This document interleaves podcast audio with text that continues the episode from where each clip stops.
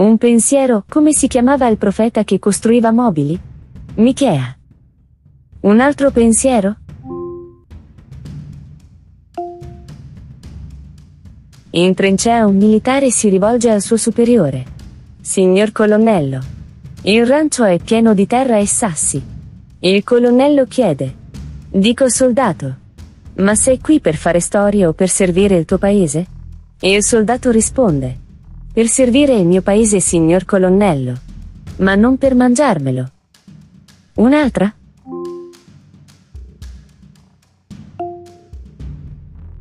Come si chiama il figlio di Ali Baba? Ali Bebè. E la moglie? Ali Mamma. Ne vuoi un'altra? È stato isolato un nuovo virus.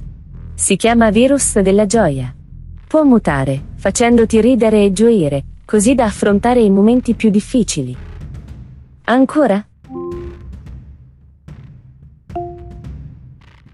Un carabiniere telefona all'ospedale e dice: a mia moglie serve una camera, perché a lei si sono rotte le acque. La segretaria chiede: è il primo figlio? L'altro risponde: no, ho altri 2 fratelli più grandi di me. Un'altra ispirazione? Conversazione tra 2 carabinieri. Chi ha scoperto l'America? Non lo so. Chi ha inventato l'elettricità? Non lo so. Chi ha scritto la Divina Commedia? Non lo so.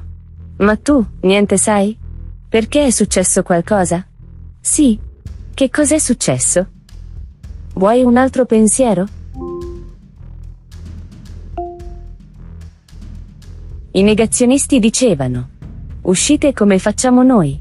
Non c'è nessun pericolo. Adesso dicono: siamo usciti per ricoverarci all'ospedale, ma non c'è più posto. Restate in casa. Un altro pensiero? Un'anziana signora è dal medico. Il medico le prova la pressione, ne studia l'elettrocardiogramma e poi le fa: bene bene, siamo molto migliorati dal mese scorso. Ora può riprendere a fare le scale tranquillamente. Meno male, dottore.